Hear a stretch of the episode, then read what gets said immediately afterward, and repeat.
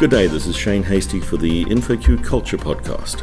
I'm here at QCon San Francisco 2017 with Edith Harbaugh. Edith, welcome. You're the founder and chief executive of LaunchDarkly. Tell us a little bit about LaunchDarkly and, if you wouldn't mind, a bit about your history. How did you get to where you are today? Yeah, so LaunchDarkly helps software companies all over the world launch and control their features. Mm-hmm. So we're a feature management platform. Mm-hmm. We basically allow developers to use us for feature flagging, mm-hmm. and then developers or people uh, outside of the traditional developer structure, like a QA person, a designer, a product manager, even marketing and sales, to turn features on and off for different customers. What brought you to where you are today? Uh, so I've been in software my entire life. I started off coding BASIC when I was nine. I progressed to Visual Basic. Was that progression or regression? and I actually was a, an engineer across the street from the conference hotel at One Market. Mm. So I was designing big portal management systems and have some patents on that. Mm-hmm. I was an engineering manager for a long time and saw, I think, every which way a project could go wrong. Mm-hmm. And then I learned how to make projects go right because mm-hmm. I saw a lot of ways where just time was spent on stuff it shouldn't be spent on. Mm-hmm. I then saw that you could have a very good engineering organization that still sometimes would build the wrong thing. So I became a product manager then because I wanted people to build righter things. Mm-hmm. And that's when I discovered that product management is actually harder. Mm-hmm. In engineering, you're just like, let me build. Uh, figuring out the right thing to build is actually quite difficult too. Mm-hmm. After that, I realized that we were building the right things, but that nobody had heard of them. Huh. So I went into marketing for a while. I think as a naive engineer, I had this belief that if you built cool things, people will come. And people are busy. I mean, think about like what you do every day. You don't really have time to go out and constantly seek new products. I think marketing is highly underrated. That's my background. I got into LaunchDarkly and started it because I saw that A, this was a framework that would have helped me in the past when I was still in engineering as well as B, this was something that as a product manager and a marketer that would have helped me a lot in terms of being able to selectively control feature releases. Mm-hmm. Puts a lot of power in the right places. Mm. As then the developers can concentrate on building, mm-hmm. and the product managers can turn features on and off for various users and more quickly iterate instead of having to worry about is this feature literally perfect because it's going out to everybody. This is the Culture Podcast. What makes a great engineering culture? I think a lot about this actually because my co-founder came out of Atlassian. We'd been friends. We went to college together, and we'd been friends a long time. So we it was very important to us to have a culture that we liked. And I'd been an engineer, so we tried to engineer our own company. Mm. So I think a good engineering culture is one where there's a lot of respect for other people's roles. Mm-hmm. And I mean that literally, that it's very easy, particularly if you're working long hours, you're stressed, to assume bad intentions. Like, why did this person miss this feature? Do they mm-hmm. do they not agree with me? When it could have yeah. just been literally they were busy, they were tired. So it's easy when you're working hard to see slights where there's no slights, and that compounds. So one, mm-hmm. one of our big things about a good engineering culture is always assume the best of, of your of your fellow teammates and mm-hmm. seek, seek first to understand. Mm-hmm. Another thing we try to do culture wise is this, and this goes back to respect, we call it continually learning. Mistakes are always going to happen. Mm. Like just this morning, I got off on the wrong BART stop because I was thinking about something else. Mm-hmm. I've seen people make far worse mistakes. Yep. And we do a lot of root cause analysis, but we always try to do it in a, a blame free way. So, how do you do that? We hear a lot about the importance of the, the blameless retrospective and creating this blame free environment. But that's really hard to actually get in place. So, something we do is every time, like, so when we do retros, and so my, my co founder, to be honest, runs engineering now. But mm-hmm. I try to take a lot of those engineering practices into the sales and marketing side, which which I run, and also for our entire company. We do stuff like uh, when we do a retrospective, we say like what went well. Mm-hmm so everybody gets a chance to like kind of brag and feel good. Mm-hmm. And then we say, what could we have done better? So not what went badly. What could we have done better? I'll say this even like um, so we're interviewing job candidates right now because mm-hmm. we're hiring. Uh, by the way, we're hiring.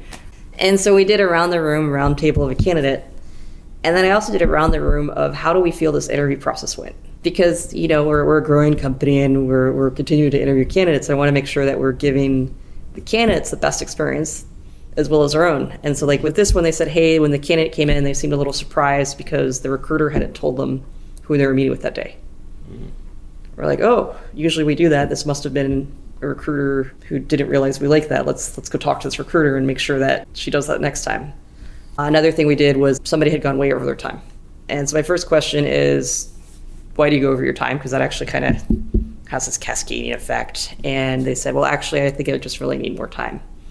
I said, okay, next time we bring in a candidate for this role, let's give you this extra time. Mm-hmm. So this is a small example of just how we try very hard to not say like, hey, the recruiter messed up and they're a bad person and you went over your time, stop being a blabbermouth, but just like, hey, let's let's improve. It's it's not always like quite that cut and dried. I keep going back to the recruiting one because it's pretty generic, but like sometimes somebody say, well, I want more time, and we'll push back and say like, well, really, Do you need it? do you need it? Like we we don't want to have people here all day. Like, can you just try to like, are you asking questions that somebody else is covering? Because we try to divide up like each person covering different areas. So this is generic to recruiting, but we also try to do this in engineering in all areas of our company in terms of like, it's big to us that meetings stay on time mm-hmm. meetings can expand to fill infinite time. And I've seen it swing too far the other way where a company decides they're not going to have any meetings, which is also disastrous because then nobody knows what's going on. Mm-hmm. So we, we try very hard that every meeting has a purpose. Mm-hmm. The right people are in that meeting, the wrong people or not.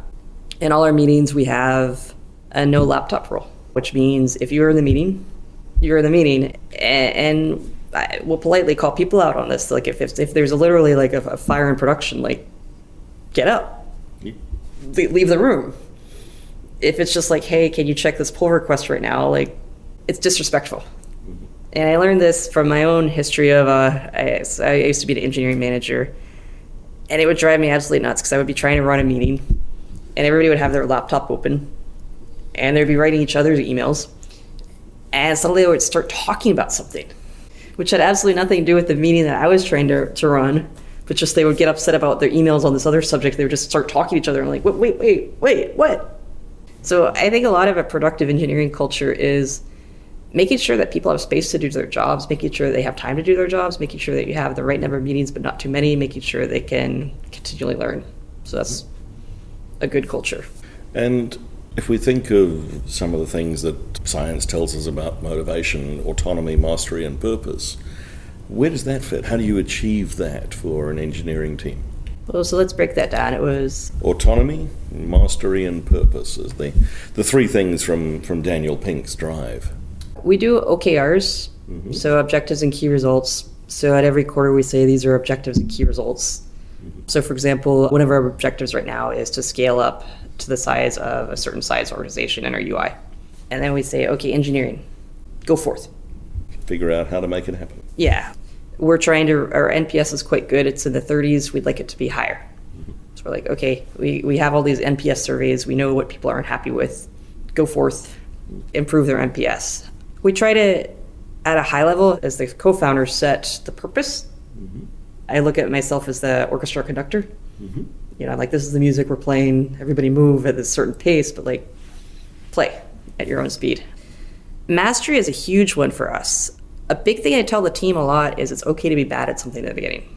It's okay to like. So when we started the company, we actually switched to Go, which my co-founder had had done another language before, and so all our engineers Go was kind of a new language at the time, mm-hmm. and that was kind of exciting. Mm-hmm. But that applies to a lot of different areas of engineering because there's always some new tool, there's always some new skill. It's okay to be bad. It's, it's it's so mastery. It's very okay to be bad. One thing we do to encourage people getting better is we again it goes back to the retrospectives. We say, well, what did you learn this month? Mm-hmm. Like what what could you? And I often tell them it's fine to be wrong as long as you realize you're wrong and stop doing it. Mm-hmm. It's it's when you have a culture of I'm afraid to admit a mistake, so I'll just keep doing this wrong thing. Mm-hmm. That is extremely dangerous mm-hmm. because then you just have this festering hurt of something is broken. Purpose, I think I already covered in autonomy, but it goes back to one, making sure that people understand the big picture, and two, making sure they understand why we're doing it. So we have the luxury that we our customers are developers. Mm-hmm. So we do have a head advantage there that you know we we use our own product on ourselves. Mm-hmm. So LaunchDarkly uses LaunchDarkly. But even beyond that, we're a small startup, and our typical customer is more like a Fortune 1,000 person company. So we do things like we'll have the salespeople present a customer story. Mm-hmm. Whenever we win an account, they do a detailed win report, which goes out to everybody. So actually, what's more important to us, so the money that we make is nice, mm-hmm. but what the team really loves hearing about is how are we helping this customer? Mm-hmm. Like, why do they choose us? What's exciting? So, like, we'll see stuff like uh, people are moving off their own homegrown system because they want to feel more confident with their releases. They, in a trial period, were able to cut their release cycle from six months down to six weeks. It's incredibly validating, I think, for the whole team when you feel like this visceral sense of that you're actually helping. Mm-hmm. Like, that feels awesome. I mean, so we serve 10 billion features every day. It's a lot. That's a big number. Yeah. And that I hope gives the company a sense of purpose that we're literally helping people. So, what else is special about Launch Darkly? I think we have this culture where we continually scrutinize our own culture. Like, so when we're, it's funny, so we're an early stage company, and the way we ran things has evolved as we've gotten bigger. Like, in the early days, uh, it was me, my co founder, and two engineers. So we had a daily stand up, all four of us, as one does. And then we were eight people, and we had a salesperson and marketing person, and they were in the stand up too. Mm-hmm. Because otherwise it would be weird, like, you know, we're all sitting together. And that was actually really fun because it gave our salesperson and marketing person a clearer sense of, like, you know, this is exactly what was going on. As we got bigger, we could not do that anymore. Mm-hmm. You can't have a 30 person stand up. So what I told the team is like, hey, that worked perfect for us when we were smaller. As we grow bigger, we have to rethink our processes. So we're continually kind of saying, hey, is this is this still working? Is this something that we should start doing or stop doing? Mm-hmm. And it's it's obs- it's it goes back to the blame free culture. It's like it's not that this was bad. It's just that we tried it and it didn't work, or we tried it and we've outgrown it, or we tried it and we should try this better thing. And you mentioned the, the concept of continual learning. Yeah, that's big. Something we do that's unique is we give everybody $2,500 for a class or a conference, and they get to mm-hmm. pick. I've been at other companies where it's kind of seen as re education. It's like, you know, you're bad at this, so you must go to this training. And the person kind of shows up begrudgingly, like, I don't want to be here. For us, it's this big treat. Like, you know, everybody's really excited about thinking about, you know, because they can split it up and go to you know two cheaper conferences one big one and you know or they can try to uh, it's funny what, what some of them do is like uh, if if i get a speaking slot somewhere we get a guest ticket and so they'll hit me up for the guest ticket because they want to mm-hmm. and the 2500 goes to the travel. And i absolutely am blown away by how excited people get about it. I think i i go to a lot of conferences because i'm the ceo mm-hmm. but you know for like our designer they just went to web summit and they were just so excited. Mm-hmm. And they, they say they learned so much or like today the people who were running the booth because we're a sponsor they were so excited because they got to go to some of the sessions they're like uh, it's it's just something that if you make learning seem like a perk rather than a punishment people really respond. Like, because I, like i said I, i've been at other jobs where it's like hey you don't know enough about continual delivery you have to go to velocity. And then people are just like what? I don't As an instructor, when you, because that's part of my day job at, at times, is uh, you get the person in the class, you know, why are you here? Oh, my boss sent me and it's punishment. Yes. That's just wrong. That's just wrong. no, I, I, I love it. I, I love um. That's one of the things that makes me happy is that, you know, people get to go to stuff that, and sometimes it is stuff that they know they're bad at that they want to get better at. You know, they're like people will be like, "Hey, I would like to get stronger at this skill. I found this class. Can I go?" Edith, thanks very much for taking the time to talk to us. It's uh, an, an interesting insight into purposefully engineering your culture. I think when you're building a startup, you're building the product. You're also building a company, and, that, that's really fun to me because I'm I'm an engineer by background. So I think I have this opportunity to build with with, with like a co-founder who is amazing. That we we have this opportunity to build a culture because he, as I said, came out of Atlassian, which had an amazingly strong culture. Um, so it was really important to us that we have one that was good. I'd say, having worked at a lot of companies, you always have a culture whether you admit it or not. It's just whether you like what's happening. like your culture might be just awful, and as the founder, that's that's your ultimately your fault. And that's not good. No. Thank you very much indeed. Yeah, thank you.